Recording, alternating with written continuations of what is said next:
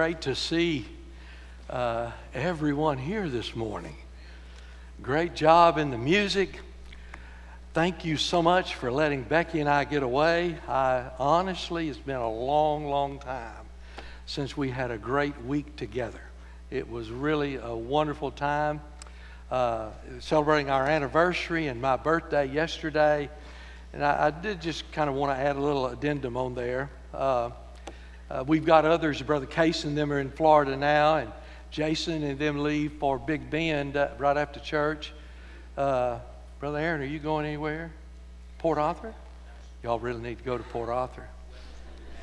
Going. Let me add a little addendum onto there. Where is uh, your wife? Is she? She's headed to Port Arthur. You better catch her before she goes. I, I, do want to add a little addendum, though, on there. Uh, and I do. I, am not being uh, chinchy. Uh, I appreciate so much the cards and letters and balloons and flowers. And there's only one thing. Uh, I don't mind getting flowers over Facebook and balloons, but when you're going to put chocolate candy on there, would you send the real thing and not put that on Facebook? I mean, that's just about as ungodly a thing as I can think of. That you would, you would put chocolate candy in a color picture with the caramel dripping out. Oh, it's bad. Turn, if you would, to 2 Corinthians chapter 7, verse 1 one, only one verse. I told the earlier congregation uh, this is not going to be an easy sermon. It's a pretty tough sermon. Uh, but you ought to had to deal with it all week. God has whipped me up one side and down another. So I'm going to try to do the best thing I can to you and, and just tell you the truth. Uh, but 2 Corinthians 7, verse 1.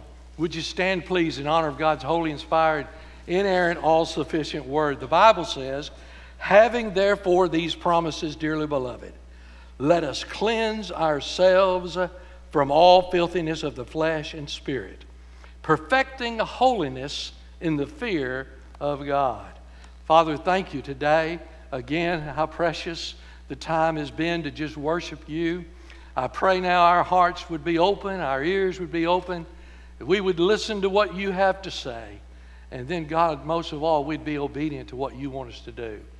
Would you forgive me of my sin? And Lord, hide me behind the cross. And Lord, let people hear you and not me today. God, I pray that we'll see you do something fantastic and glorious in this place to honor you, to remind us that you're an awesome God. You're a, a tremendous, amazing God. And we worship you alone. In Jesus' name we pray. Amen. Thank you. You may be seated. Paul is in the church of Corinth, as he's written, can be misinterpreted, and history, relationship, all of those things can be misinterpreted here. Paul got there.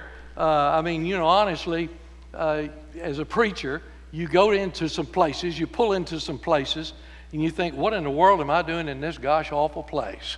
I mean, you know, God can't do anything here. Why am I here? And then, bless God, God begins to move. And you're reminded again that it's not about you, it's all about God. And God loves sinners. And, and Corinth was the kind of place where you'd pull up to in a car and thought, what are we doing here? I mean, every sin imaginable, every sinner imaginable was there in Corinth. It was a horrific place, evil, wicked to the core. And yet, those are the kind of places that need the gospel. And Paul began to preach, and God began to do a great work there in Corinth, and he stayed there 18 months. Uh, the first time I was in, in uh, Kenya, and we'll be going again Sunday night, five, five of us, is next Sunday night. But the first time I went to Kenya, they were running Benny Hinn out of uh, Kenya. And I don't mean, you know, just a little few signs, I mean, they were running him out. And I said, Well, why are you running him out? What, what, what, what's the deal? And because uh, these were all preachers that we were in the van with. And they said, to make it short, the prosperity gospel don't preach in Kenya. Oh, whoa. I mean, you know, they ain't got one car, let alone two.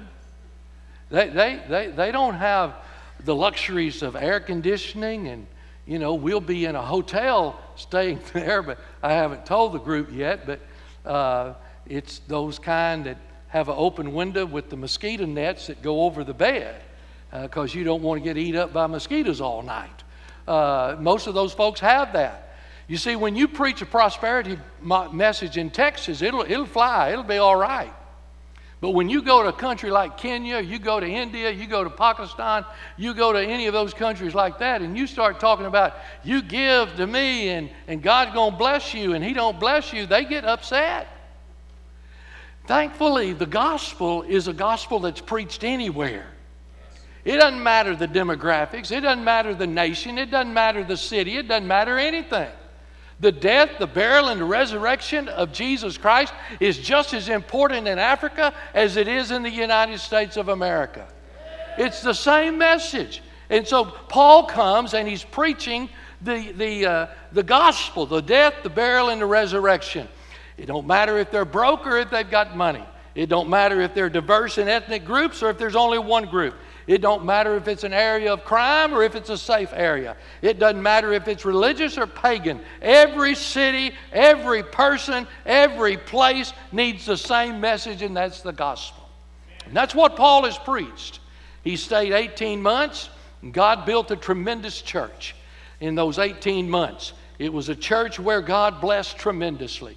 It was a church that used every spiritual gift that was practiced. It was a church where the testimony of Christ was confirmed and the people in the church were changed. It was a church of people that were redeemed by the blood of the Lamb. It was a glorious church, wonderful church. But the news came that sin had crept in, heresy and false doctrine.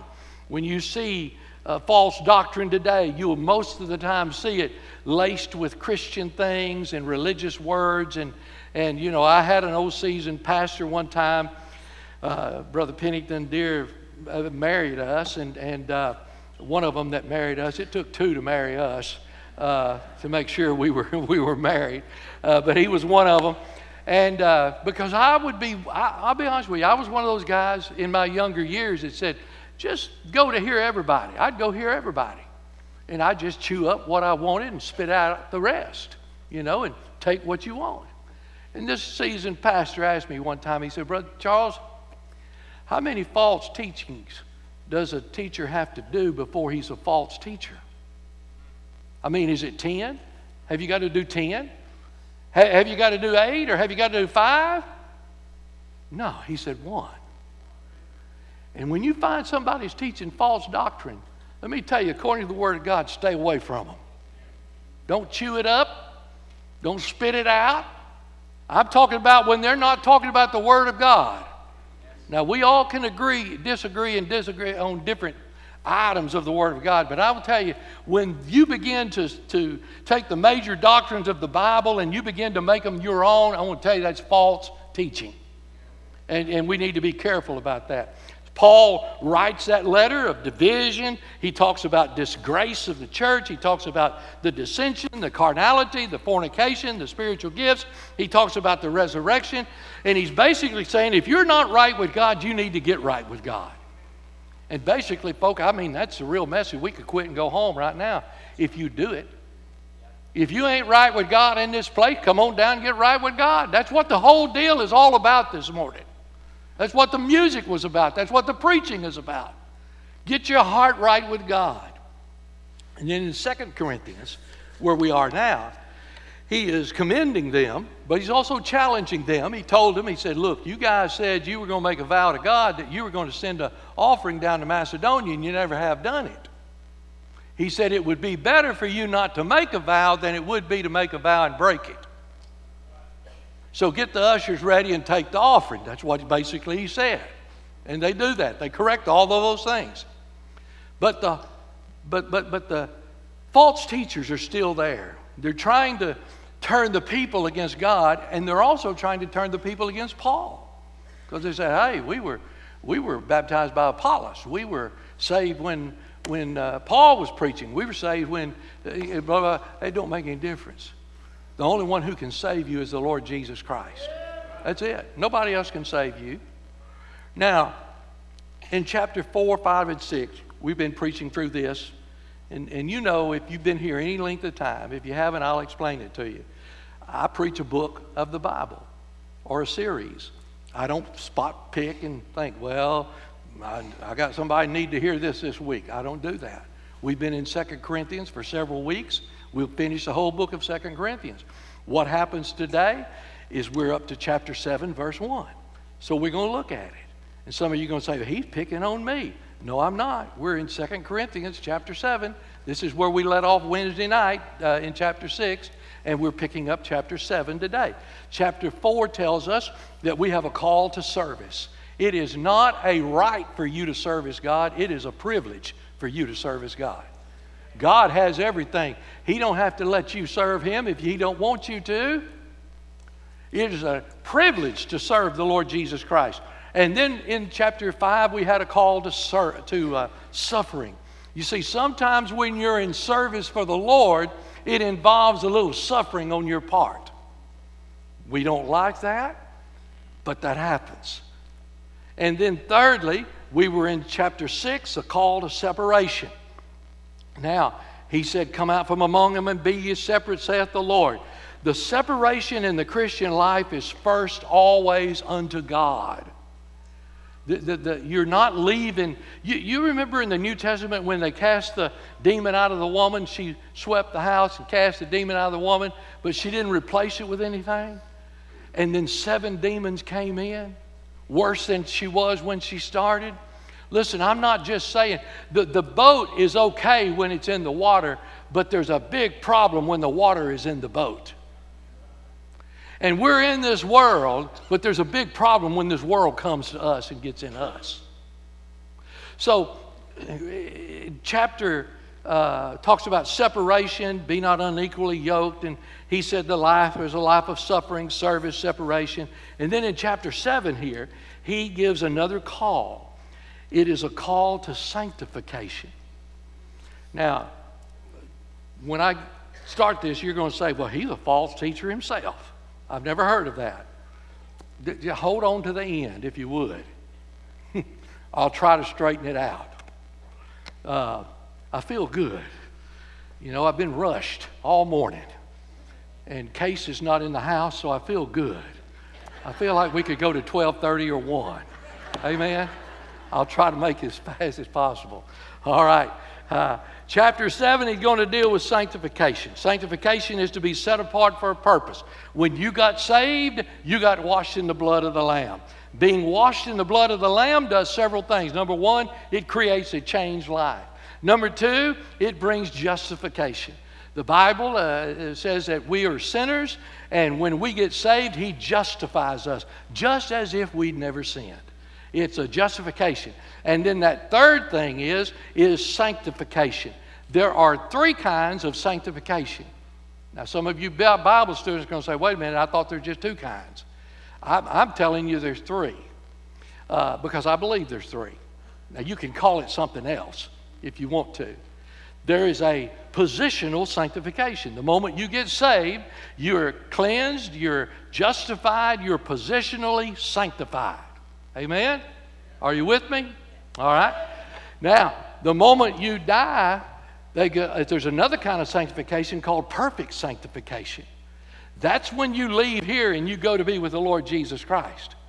You got positional sanctification when you start your salvation. You got a permanent sanctification when you end your life's journey. And in between, I'm telling you that there is a thing called progressive sanctification. It means that if you've been saved 15 or 20 years, you ought to be further away from the positional sanctification than you were the day you got saved. You ought to be more like Jesus now than you've ever been before. Somebody asks you your testimony. Well, I got saved in 1942. Was that the best you can do? I mean, is that all you got with God? Been 1942 since you talked to Him? See, some of you are still stuck over here right in this positional sanctification.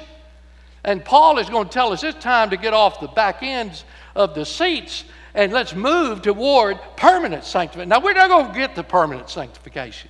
We're never going to make that. When we make that, we're out of here. But we ought to be striving to progress to become more like Christ every day of our life. We ought to be progressing toward permanent sanctification. Now, being just like Jesus. Can, can you imagine 1 John 3 2, Beloved, now we're the sons of God, does not yet appear what we shall be, but we know that when he shall appear, we shall be like him. We'll see him as he is. Can you imagine being like Jesus? That's what permanent sanctification is. We're, we're going to see like he sees. We're not going to have to deal with temptation anymore. We're not going to have to worry about being drawn off from God's perfect plan for our life. We're not going to have to be ever thinking about sinning or thinking about evil. When I get saved, I'm changed. I'm set apart. The Holy Spirit is inside of me. It's called indwelling. If I have the Holy Spirit, I'm saved. If you don't have the Holy Spirit here this morning, you ain't saved. I, I can be good English, but it's better. I go faster if I just talk. You are not saved. Romans 8 9, but ye are not in the flesh, but in the Spirit. If so be that the Spirit of God dwell in you. Now, if any man have not the Spirit of Christ, he's none of his. I mean, even in the King James Version, that's pretty clear. If you don't have the Holy Spirit living inside of you, dwelling inside of you, you're not saved.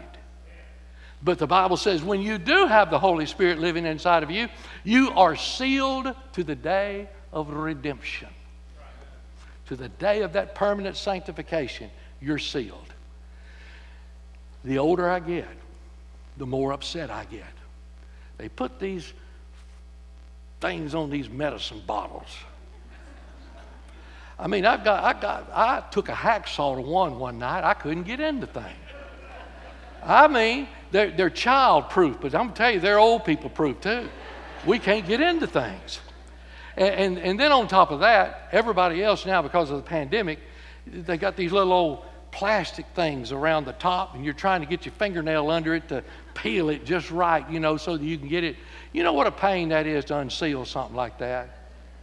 Well, let me just tell you this that's nothing compared to trying to unseal what the Holy Spirit sealed up.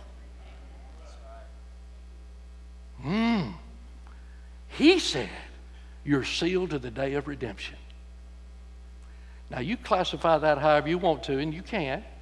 I'm classifying it that I can't lose that salvation because that salvation is sealed. And I've got positional sanctification and I've got permanent sanctification. And I ought to be working on my progressive sanctification. But the truth is, a lot of Christians don't ever do that. They stay right there where they are.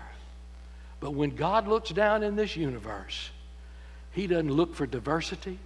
He doesn't look for education. He doesn't look for what country you came from, how much money you have in your pocket. He looks at two classes of people saved and lost. That's it. Saved and lost. Now, our society has tried to make a middle road that don't exist. It don't exist. You can take the straight and narrow way and be saved, or you can take the broad and wide way and be lost. But I want to tell you, this is nothing but a made up American idea that there's a middle road that you can take. Be balanced.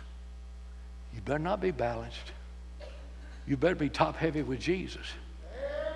That's what you better be.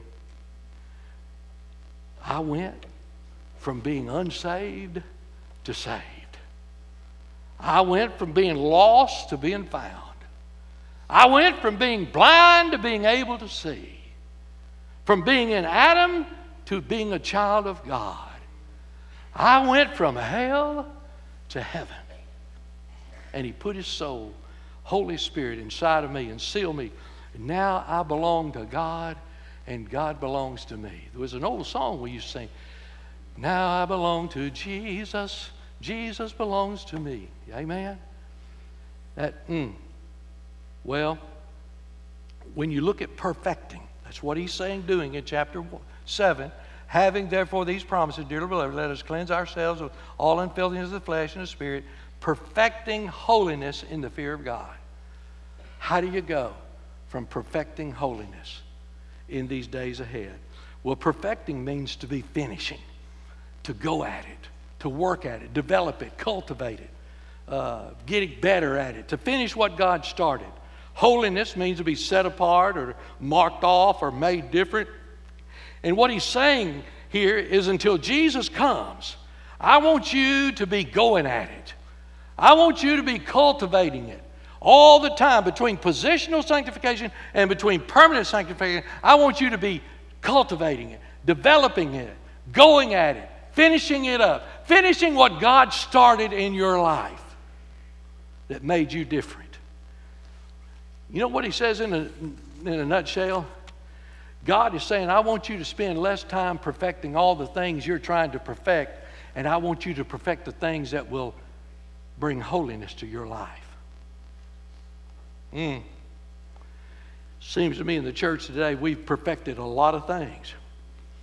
Did you know that we have, churches have the best cookbooks of anybody in the world? We have perfected the cookbooks. Many churches sell cookbooks. Uh, we've perfected sports and recreation. Boy, we, you know, we've got leagues for everything, and, and all of those things are fine and everything. But, you know, I, I remember it seems like we're getting better at everything except holiness. I remember when Nintendos came out. Any of y'all in the 80s remember that? The problem with all these games today that these kids mess up with, they got too many buttons on them.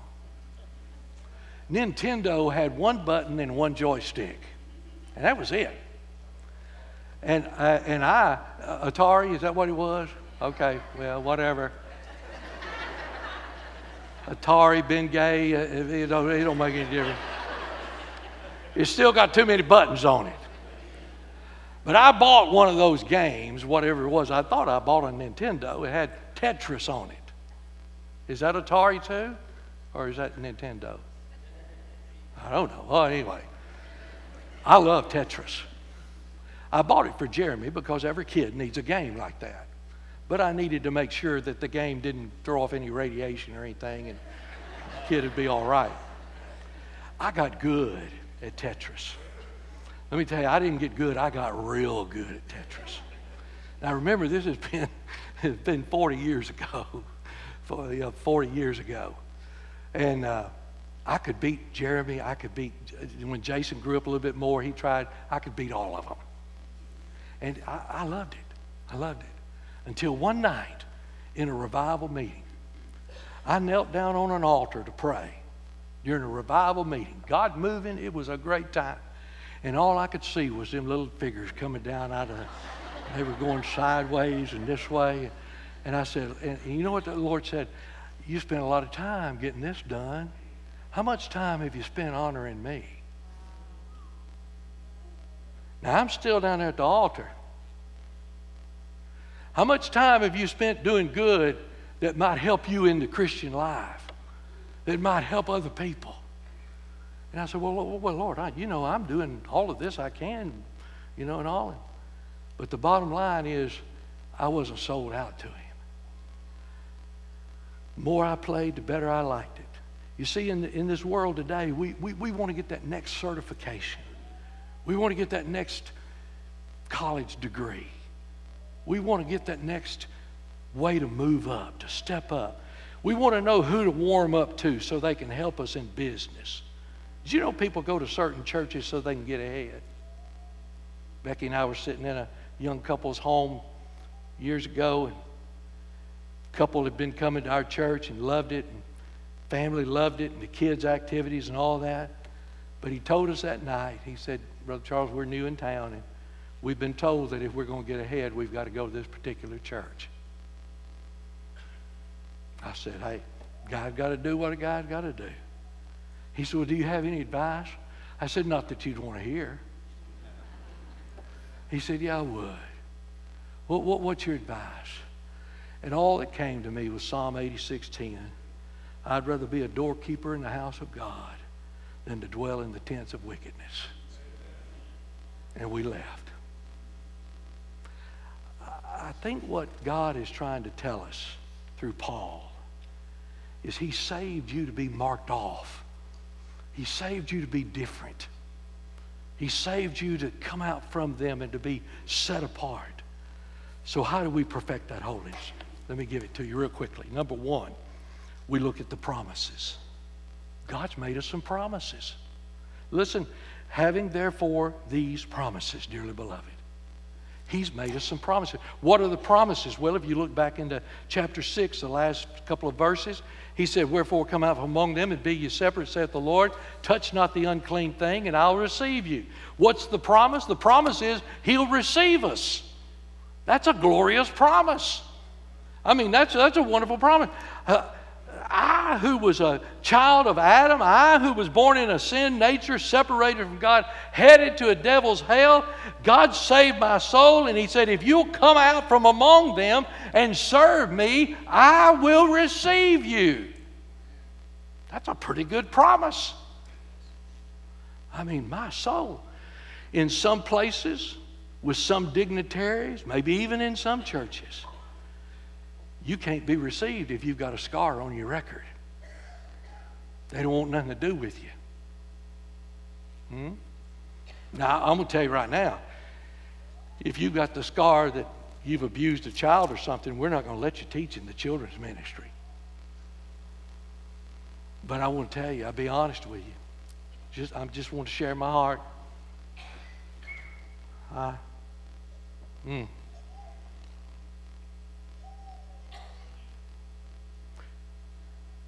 I've come as close to resigning in the last couple of months as anything in my life from a church. I've prayed, I've been low, I've been, it's been on my heart because I thought that I pastored a church that would accept anybody. And I've watched as maybe some didn't get accepted. And actually, the truth be known, some folk here probably run them off with their pious attitude. I did everything I could. I said, God, you know, I'm 70 years old now. I'm ready to go. Move me somewhere else. God said, No. You don't burn half the people up here. You stay right here and preach. So unless you run me off, you got me. He said, I'll receive you. Think with me just a moment. You see, when you get saved, you don't get involved in an institution. When, when you get saved, you don't get in, adopted into a family uh, of, of, a, of an organization or a fraternity. Fraternities, I'm not knocking any of these, they're, they're a group of people with all some kind of similar status. But when you get saved, you get a family with a heavenly Father. A Father who watches over you and cares for you and loves you more than you love yourself. That's what you get. Your sons and daughters. That's what the Word of God says uh, in, in verse 18. I will be a father unto you in chapter 6 and ye shall be my sons and daughters, saith the Lord Almighty. We become family together. God is our Father. Now, having these promises, you got to claim them. If I promised you $100 and you never would come up and claim it, you never would get the $100. God's made us some promises. He said, If you'll come out from among them and you'll be separate, saith the Lord, and you'll submit to me and you'll live for me, I will receive you and I'll be your father. It don't get any better than that. It's going to take me longer if I have to run down there and sit on that seat every time and say amen.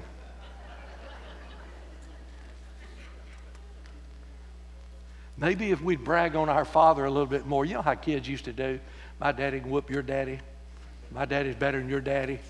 Somehow or another, kids have just this in, inbuilt thing to want to, you know, magnify their daddy. as a child of God. Can you imagine what would happen this week if those of us in this building today would just magnify the Lord Jesus Christ this week? If we just bragged on Jesus, just bragged on Jesus, my soul, have mercy. Maybe it would want to be, uh, help us to want to be set apart. Maybe it would help us to want to be different, to be marked off if we learn to brag on the Father. Now, the second thing quickly is there's some sin that's got to be eliminated.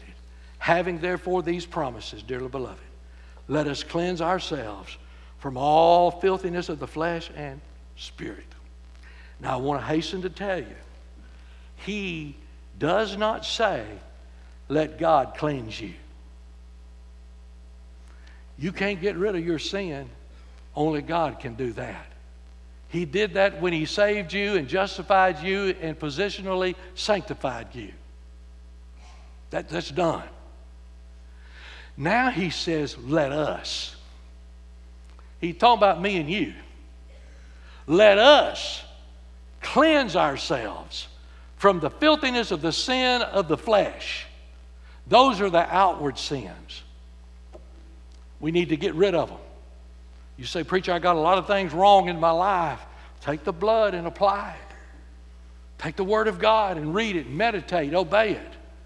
Don't allow the filth to come in. Don't harbor it. Don't compromise. Don't tolerate it. Don't invite it. Don't give it a place. If the eye offends you, cut it out. If the hand offends thee, cut it off. If the leg offends thee, get it off. He's not saying to start dismembering your body. That's not what he's saying at all. What he's saying here is that anything that takes you away from God, get rid of it. If there's anything in your life that is constantly taking you away from serving God, from, from suffering for God, from sanctification from God, get rid of it. You say, Preacher, those are some harsh words. You ought to try to look this up all week long. I've been whipped all week, so I, you just sit here and bear it. The filthiness of the flesh, that's the stuff you do on the outside. Christians don't need to be cursing. Well, we've had them right here in the church. Curse up a storm. Yeah, that'll bless your heart. Christians don't need to be drinking. Don't need to be wearing things that don't honor the Lord. I just come back from Panama City, a seaside there. They, they don't wear enough down there to bridle a mule. if you live down there, you'd have to wear constant blinders on your face, or you'd be living in sin all the time. Not that I did, but I, you know. Christians don't need to be going places they have no business going. I'm just saying, now, if you're satisfied with being saved and just being right there, then forget all of this. But if you're wanting to perfect holiness, as He commands us to do, then there needs to be some things we clean up on the outside, on the flesh. We ought to get rid of them.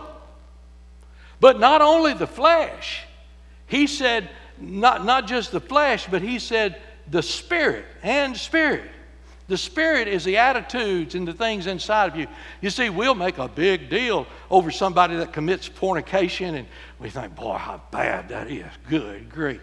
But we don't say anything about somebody that hates somebody, somebody got a bad attitude. We'll let that ride.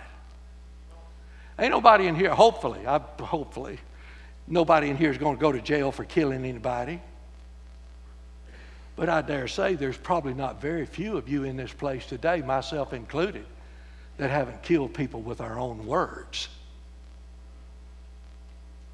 Hmm?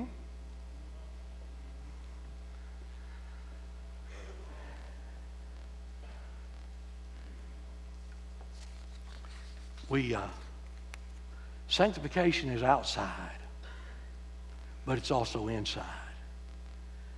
It's actions, but it's also attitudes. It's thoughts and deeds, both.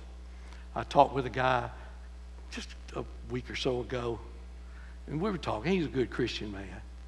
We were talking about, you know, sin, and this guy, he lives a good life. There's no doubt he does. Uh, he said, I hadn't even had a speeding ticket. And he's older than me. I said, And I don't know what got into me. I said, Yeah, but you're a Pharisee. You, you, you got cleansed, you just didn't do it the way God told you to do it. There was nobody that got cleansed more than the Pharisees. I mean, they cleanse themselves all the time. And yet they were never right with God. Why? Because they did it the way they wanted to do it. It had nothing to do with their heart, it had nothing to do with, with the inside. It was an outside, whitewash deal. Let the words of my mouth and the meditation of my heart be acceptable in thy sight, O God, my strength and my Redeemer. You want perfect holiness? You're going to have to get some junk out of the trunk. Let me give you this last one, I'm through. There's a spiritual perspective here.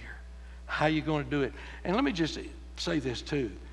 You get saved the way God says get saved, or you're not saved. You think, well, I'll, I'll be saved on the day I want to. No, you won't. You'll be saved when the Holy Spirit calls you, or you won't be saved. And the same thing happens right here in sanctification. You say, well, I'm going to I'm going to straighten my life out, but I'm going to do it the way I'm going to do it, a little at a time or whatever. No, you'll do it God's way. What's God's way? He said in verse 1 perfecting holiness in the fear of God. In the fear of God. now, let's get it straight here. The fear of God's talking about a reverential fear. We're in awe of God. We're in awe. I stand amazed in the presence of Jesus the Nazarene. Uh, the more I'm amazed at God, the more motivated, more motivated I am to share Him with others. I just get so amazed. I, I know some things may not amaze you or turn you on, whatever, but I imagine in the last 18 years, there may have been three times that I went to Brother Aaron and said, I'm, I'm preaching this. Could you get a song, this song? Maybe three times. I don't know. You may remember four. I don't know. I don't remember any. That's even better. but when I'm preaching on perfecting holiness, and we're doing holy, holy, holy right before I'm getting up to preach. Woo! I tell you, I just want to shout. I guarantee you, God is an awesome God. Whew. Have mercy. Every time I, whoo! Somebody gonna have to hold my mule here in a minute. But now listen to me. When I begin to, to get lax, and I begin to not be in as awe of God as I should be, I open myself up to tolerate sin coming in. So I, have got to fear God. I've got to fear God. There's a, you know, young people, you can impress your parents. Some of your parents think you're really something. I got some pictures of you. No, I'm not. I'm joking. I'm not joking all the time, but you can impress your parents, but I want to tell you there's going to come a day when your mom and daddy's not there. You can impress your youth director, but there's going to come a day when the youth director's not there. But I want to tell you, we've got a God who watches over everything we do. He knows every thought we think. He knows where we're going. He knows what we're fixing to say. And, and I want to tell you uh, to be saved, a sinner like I was, and, and to be changed. He made the heavens and the earth and He holds the world in the palm of His hand. And in the middle of all that, He wants you and I to partner with Him. If you're not right with God this morning, I would tell you, you need to get alone with God. You see, don't get upset with me, but if you got a problem with lust, you talking over lust with somebody else is not going to do nothing but get you in trouble. You need to talk with God about lust on your own. You need to straighten that deal out with God before you ever go out anywhere, or you're going to be in trouble. You got a problem with anger? You don't need to get in the middle of something. Man, I know some of you. Some of you are wonderful people.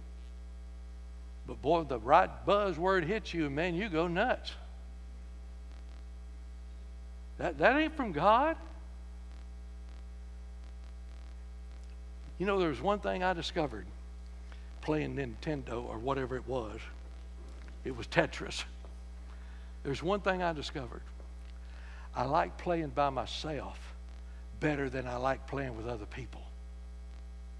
Because if I'm by myself and I mess up the game, I just shut that thing off and start over. But if somebody else is there and I'm playing them, I can't shut it off and start over. There are some things we need to get along with God and deal with in our spiritual life and in our physical life. Young man, father was a minister, and he says that they, mom and dad brought home a 12 year old boy named Roger. His parents had died from drug addiction, overdose. There was nobody to care for Roger, so he said, My folks decided they'd just raise him as one of their own sons. And he said at first it was really difficult for Roger to adjust to the family. Uh, there's no heroin addicted adults every day. And he said, I would hear my mom and daddy say, No, no, Roger, that's not how we behave in this family. No, no, Roger, that's you don't have to scream or fight to hurt other people to get what you want. No, no, Roger, we expect you to show respect in this family. Now, let me ask you something. Did Roger have to make those changes to be a part of the family? No. They'd already accepted him. I'm going to just be honest with you. You can stay right here at positional salvation. If you've been saved, I'm praying the Lord to eat your guts up, but you can stay right here as long as you want to. Or you can say, Lord, I, I want to be more like you. I want to be more like you. I want to be closer to that permanent sanctification when you call my name. And I have no idea when you're going to call my name. He didn't have to make those changes to become part of the family, but he was made a part of the family simply by the grace of his father. But then he had to do a lot of work to become like that family. You didn't have to do anything to get saved, Jesus provided it all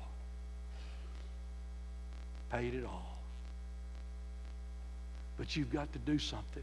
I, you, know, I find it ironic. God said, Be holy because I'm holy. Amen? He, he didn't direct us to be omnipotent. He said, Don't be, he didn't say, Hey, you got to be all powerful. He didn't say, You've got to be omniscient. You got to be all wise. He said, What I want you to do is be holy. Be holy. Man, can you think of the families that could be put back together if some parents just said, Let's be holy? Let's honor God. Can you think of some relationships that could be restored in families and friends if we just said, Hey, let's, let's honor God? Let's be holy. Father, thank you today for allowing us to get into your word. Thank you for everything you've done for us, what you're doing now, and what you're going to do in the future. I would beg you, Lord, somebody here today needs to know you as their Savior. God, today, may it be their day of salvation. Maybe there's some that need a church home. They visit here, and Lord, you've already told them this is where you want them to be. I pray they'd be obedient today. Maybe, Lord, there just needs to be some come to this altar and say, Lord, I, I, I'm too close to where I got in. I'm too close to positional sanctification. And I need to be dedicated to move forward and finish this thing.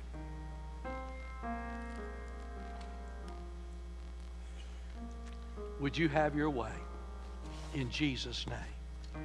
Amen. Would you stand together?